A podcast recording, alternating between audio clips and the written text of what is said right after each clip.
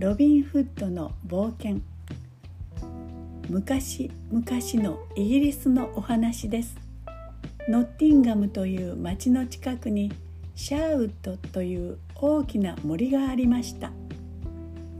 ある日その森の中へ弓矢を持った若者がやってきました。森の万兵たちが駆け寄り「おいお前は誰だ？どこへ行くか?」僕の名はロビン・フッド。ロンドンの王様のところへ行って立派な騎士になるつもりだ。それを聞いて万兵たちは途端にゲラゲラ笑い出しました。騎士になるには弓がうまくないとダメだぞ。お前にあの鹿が撃てるか？万兵の一人が森の奥をかける鹿を指さしました。ああ撃てるともロビンフッドの放った矢は鹿を射抜きました。すると万兵たちはロビンフッドに踊りかかり「よくも王様の鹿を殺したな。お前は死刑だ」なんだって？僕に鹿を撃てと言ったのは君たちじゃないか。ロビンフッドは思わず大声で万兵たちに詰め寄りました。うるさい。ここは王様が狩りをなさる森だ。鹿を殺したやつは吊るし首だぞ。万兵たちはロビンフッドめがけて矢を追いかけました。さあ大変。うかうかしていると撃ち殺されてしまいます。ロビンフッドは森の奥へ夢中で逃げていきました。ところがこの森の奥にはロビン・フッドのように誤って鹿を殺したり税金を払えなくて逃げてきた男たちが何人も隠れて住んでいたのです。ロビン・フッドは早速その仲間入りをしました。そして大男のジョンと試合をして見事に相手を打ち負かしてしまいました。弓の腕前でもロビン・フッドは誰にも負けませんでした。剣の腕前も一番でした。とうとうロビン・フッドは森の仲間たちの頭になりました。その頃ノッティンガムには悪い代官がいて高い税金を取り立てたり食べ物や金貨を奪ったりして人々を苦しめていました。ロビン・フッドは森の仲間たちと力を合わせて大官を懲らしめてやろうと考えました。ロビン・フッドとその仲間たちは木の上や草むらで兵隊たちの帰りを待ち伏せしました。やがて税金を積んだ馬車が来るとロビン・フッドたちは一斉に襲いかかりました。命だけは助けてくれ。兵隊たちはたちまち降参しました。みんなの大事な税金さえ置いていけば許してやるぞ。ロビン・フッドの言葉に兵隊たちは税金を置いて逃げ帰っていきました。面白くないのは代官です。せっかく集めた税金は奪い返されるし兵隊たちは降参するしロビン・フッドがいまいましくてたまりません。今に見ておれロビンめ。ロビン・フッドは命を懸けて奪い返した税金を村や町の人々のもとへそっくり返してやりました。ありがとうロビン・フッド様。あなたのおかげで私たちはどんなに心強いことか。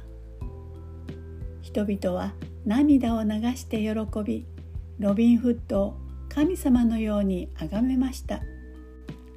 大官が兵隊たちを引き連れて森へ攻め寄せてくるという知らせが入りました。よし戦うぞ。ロビン・フッドの力強い言葉に森の仲間たちも喜びの声を上げました。森へ攻め入った大官の兵隊たちはいきなり木の上から矢を追いかけられバタバタと倒れました。馬に乗った兵隊たちは大きな落とし穴にもんどり打って墜落し後へも先へも動けません。やっとのことで奥へ進んだ兵隊たちも頭の上から突然大きな木を何本も倒され押しつぶされてしまいました。大官たちは方法の手で森から逃げ帰りました。大官は悔しくてたまりません。ロビンフットを捕まえる計略を思いついて次のようなお触れを出しました。ノッティンガム一番の弓の名人を決める試合を開く。褒美は金の矢と金貨10枚とする。大勢の弓自慢が集まりました。その中にはロビンフットも混じっていました。でも年寄りの狩人に姿を変えているので誰も気がつきません。大官はロビンフットがどこにも見当たらないので気が気でありません。さてはわしの狙いを見抜いたかな？試合は次々と進み3人が勝ち残りました。半分に切ったリンゴが空に投げられ3人はそれをめがけて一斉に矢を放ちました。するとロビンフットの矢は他の2人の矢を切って落としリンゴの真ん中に見事に命中。大官は優勝した男を怪しいと思いました。これほどの腕を持つ者はロビンフットしかいないはずだ。優勝した男が褒美をもらうために大官の前に連れ出されました。すると大官は突然大声で笑い出し「お前はロビンフットだな。このわしの目は騙せんぞ」しまった。ロビンフットは兵隊たちに取り押さえられてしまいました。それロビンフット縛り首にしてしまえ。